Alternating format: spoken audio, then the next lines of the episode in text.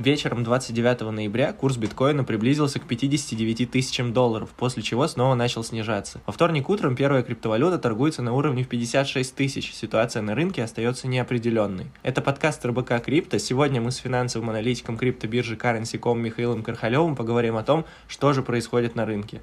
Михаил, привет. Привет. На прошлой неделе цена биткоина падала до 53 тысяч долларов. Ну, вроде как отскочила, или нет? Ну, мне кажется, то, что, а, ну, если, скажем, забегать вперед, да, мне кажется, что отскок произошел, потому что, а, несмотря на падение, да, то есть если там кто следит за ончейн метриками, вообще, да, за новостями, которое происходит в криптомире, за инвесторами, какие операции они совершают. То есть, несмотря на это падение, они продолжали совершать покупки. То есть, они использовали данное снижение, данную коррекцию для покупок э, биткоина ну, э, на просадке. Вот. То есть, э, как таковых каких-то панических распродаж да, или чего-то такого сверхграндиозного на рынке не наблюдалось. Ну, был какой-то небольшой период, да, когда кто-то, может быть, поддался панике, начал продавать, но в целом, как бы, общая ситуация на рынке скорее говорила о том, что данную просадку вы да, то есть ну, весь фундаментальный фонд.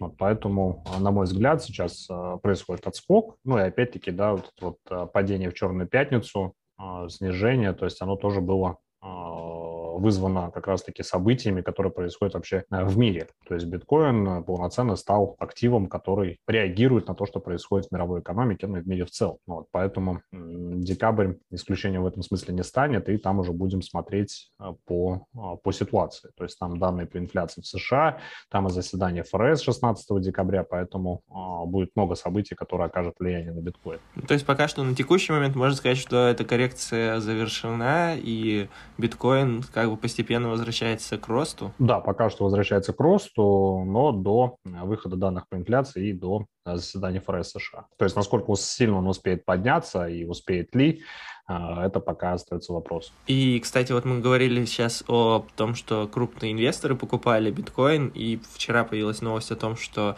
MicroStrategy докупила еще биткоинов на 400 миллионов долларов, но цена покупки составляла там выше 59 тысяч. И так, кстати, часто бывает, когда после обвала они объявляют о том, что докупили биткоинов, но цена при этом была выше, то есть они покупают как будто до обвала. Ну, а, здесь, наверное, они имеют в виду некую среднюю стоимость, потому что вряд ли они залетают сразу всем объемом 400 миллионов, да, и закупают э, биткоин. Я думаю, что это постепенно, э, ну, некая такая сетка ордеров выставлена, наверное, да, то есть у них средняя цена, возможно, получилась 59, то есть они где-то покупали в районе 69, да, то есть в надежде на то, что сейчас состоится пробой максимум, и цена полетит выше, потом покупали там, ну, по мере коррекции где-нибудь там на 65, на 62, там на 54, и таким образом средняя цена получилась 59. Я думаю, что это, скорее всего, таким образом. То есть как-то, ну, связи какой-то между тем, что они покупают, э, и начинается коррекция, то есть, ну, что они такие вот неудачные инвесторы, я думаю, что здесь никакой связи нет. А то, что они именно объявления делают вот в такие вот сложные ситуации, может ли это быть какими-то попытками, может, манипуляции или типа того? Ну, отчасти может быть. Все-таки компания не маленькая и является одним из э, ведущих игроков на крипторынке, да, одним из ведущих холдеров на биткоина, поэтому все может быть. То есть тут, э, как говорится, до истины не докопаешься. Среди публичных компаний это она владеет наибольшим количеством биткоинов. Ну, э, тогда в таком случае проверить можно будет это, если будут какие-то финансовые отчеты, посмотреть, то есть когда они покупали биткоин, докупали. То есть наверняка это все в отчетах указано. Я не думаю, что они пытаются таким образом манипулировать, потому что все-таки, опять-таки, учитывая, что они публичная компания, они за это могут очень э, хорошо э, создать себе проблем от комиссии по ценным бумагам, от CFTC и так далее. еще одна новость из вот последних, это то, что Джек Дорси ушел с главы, с поста главы Твиттера, вот, и об этом написали все криптосми. Дорси большой сторонник биткоина, при этом Твиттер, насколько мне известно, не делал покупок э, ну, не покупал криптовалюту и недавно объявлял, что смысла в этом он не видит, ну, компания не видит смысла сейчас покупать. Важно ли это, в принципе, новость для крипторынка? Может ли это какое-то негативное влияние оказать на рынок, то, что там Твиттер перестанет там пытаться интегрировать биткоин или еще что-то? Ну, я думаю, что, несмотря на то, что он ушел а, с поста, а, руководителя, да, я думаю, что он все равно останется акционером, все равно будет иметь, ну, иметь возможность принимать какие-то решения и, э, по крайней мере, ну, отказываться от его политики компания, я думаю, ну, не станет, ну или не станет сразу. Да, то есть какое-то время э, все равно будет компания двигаться в том направлении, которое он ей задал. А захотят ли они отказаться от приема биткоина, ну, это зависит не только от них. То есть они, конечно, могут, естественно, да, но опять-таки есть же регламент, да, есть регулирование, есть правила, вот, и это также будет зависеть от этого. Ну, то есть, проще говоря, пока рано говорить вообще о том, будут ли они внедрять биткоин или нет. А окажет ли это какое-то влияние? Ну, я думаю, что может быть э, краткосрочным, потому что это не столь, э, скажем так, большая потеря какая-то для рынка получится в том смысле, что никто же не будет от каких-то биткоинов избавляться, далее еще от чего-то. То есть просто, ну, Твиттер отказался да, от этой затеи, и все. Краткосрочно, может быть, снижение будет, но потом рынке это перевалится, она пойдет дальше. То есть это такой маленький-маленький фундаментальный фактор. А вот другой э, довольно крупный фундаментальный фактор, который появился на прошлой неделе, э, который, кажется, уже влияет на финансовые рынки и может повлиять в будущем, это новый штамм коронавируса, омикрон. Вот э, каких последствий ждать в связи с ним? Может ли это привести к тому, например, что ФРС будет вынуждена отложить ужесточение монетарной политики или там как, какие-то будут проблемы опять в экономике и так далее, фондовые рынки обвалятся, крипта будет расти, чего ждать? Ну, рынки уже обвалились, отреагировали, да, и «Черную пятницу» уже и назвали, то есть на фоне как раз-таки появления нового штамма, вот, и обвалились и сырьевые рынки, и фондовые рынки, и, э, естественно, рынок криптовалют тоже обвалился.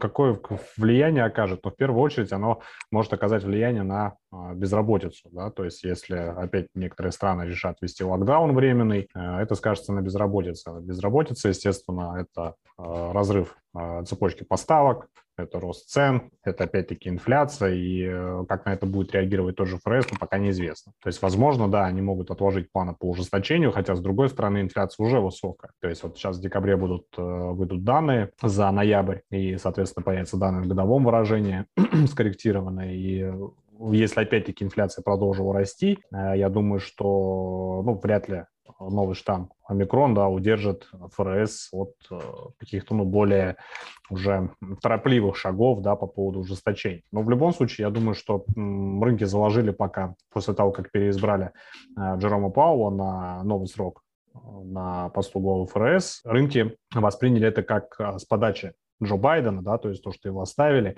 и то, что Джо Байден хочет оказывать давление на, на ФРС, при том, что это все-таки независимый институт. Вот, и на этом фоне цена а, точнее индекс доллара вырос, и, а, например, то же самое золото упало в цене, потому что рынки начали закладывать возможное ужесточение монетарной политики и повышение ставок уже а, в июне 2022 года. То есть это достаточно быстро. Если инфляция начнет расти еще сильнее, то есть могут перенести повышение ставок на более ранний срок. То есть это май, может быть, там март и так далее. То есть ну, март, конечно, вряд ли, скорее там май-июль вполне вероятно. Вот. Поэтому здесь э, все зависит от того, какова, какова ситуация с инфляцией. Опять-таки, тот же ФРС э, говорит о том, что они будут предпринимать какие-то шаги, когда инфляция перевалит за какой-то нежелательный уровень. А какой это нежелательный уровень, они не говорят. Может быть, это 7%, может быть, это 10%. То есть это неизвестно. И опять-таки, будут они ужесточать монетарную политику или нет, то есть они об этом тоже не говорят. Они пока все весьма так туманно и аккуратно, то есть вокруг этой темы ходят. Потому что они прекрасно понимают, что опять-таки с учетом допустим, текущих рисков там, на фоне вот этого нового штамма, если они объявят об ужесточении э, монетарной политики, то есть рынки и так обвалились, они еще объявят об ужесточении, то есть ну, это будет прям совсем э, серьезное падение. А падение фондовых рынков, вообще финансовых рынков на, в тот момент, когда экономика буксует, но кое-как все-таки восстанавливается, им этого сейчас не нужно вообще. Поэтому здесь очень много «но», и поэтому нужно будет ждать именно заседания ФРС 16 декабря. Так, значит, 16 декабря станет понятна судьба, в принципе, рынка крипты, в том числе в каком-то краткосрочном периоде? Я думаю, что 16 декабря будут подведены какие-то итоги, наверное, по итоги 2021 года, и, возможно, будут какие-то конкретные планы на 2022 год поставлены. Я не думаю, что там прозвучит какая-то прям конкретика такая, что вот да, все, мы там в июне ужесточаем. То есть, опять-таки, это все будет размыто очень аккуратно, потому что ФРС вот, он ходит на грани, да, то есть между где-то прям гиперинфляцией, там, да, там, стагфляцией и вообще любыми подобными словами. То есть там а, очень-очень такая тонкая дорожка, да, где нужно очень, ну, скажем так, осторожно идти, соблюдать баланс между тем, что можно делать, да, там, слушать кого-то, не слушать, чего нельзя делать. То есть, ну, там очень много вариантов, очень, ну, опять-таки мы не знаем, э, какого целевого уровня конкретно по инфляции они ждут, чтобы вот все, мы все-таки начинаем ужесточать монетарную политику.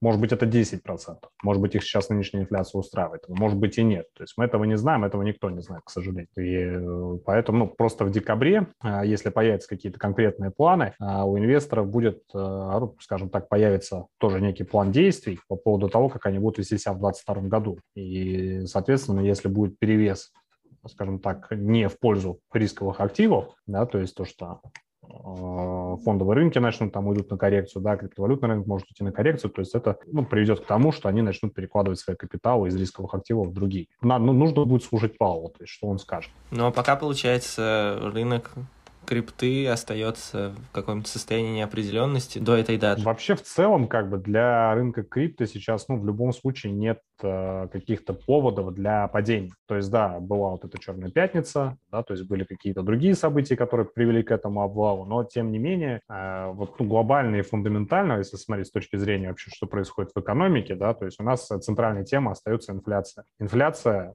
высокая – это факт. Да, то есть есть всякие там, но мы будем, мы не будем, там, мы думаем, мы не думаем, но есть вот конкретная инфляция, она высокая.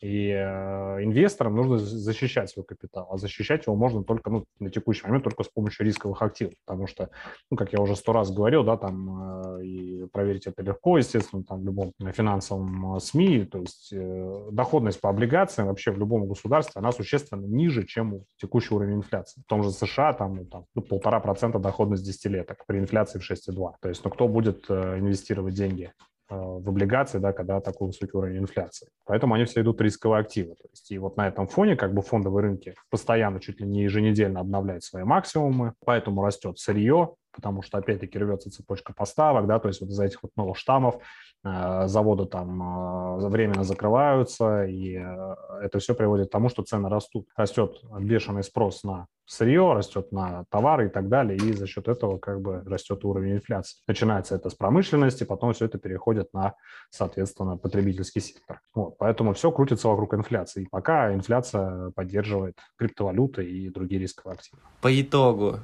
с инфляцией э, пока что ничего не понятно. Непонятно, устраивает ли эта инфляция ФРС, будет ли она ужесточать монетарную политику, или она отложит ужесточение. То есть сейчас какая-то вот по ощущениям из нашего разговора, по крайней мере, у меня сложилось, вообще ничего не понятно. Ну, по, по факту, да, инфляция высокая вот уже, уже сейчас. И, угу. соответственно, это поддерживает рисковые активы. Фондовые рынки, криптовалюты, сырье. Это однозначно. То есть, если не будет никаких других факторов, которые могут повлиять, допустим, на падение, да, то есть стать триггером падения, то э, инфляция будет э, поддерживать и толкать к дальнейшему росту валют.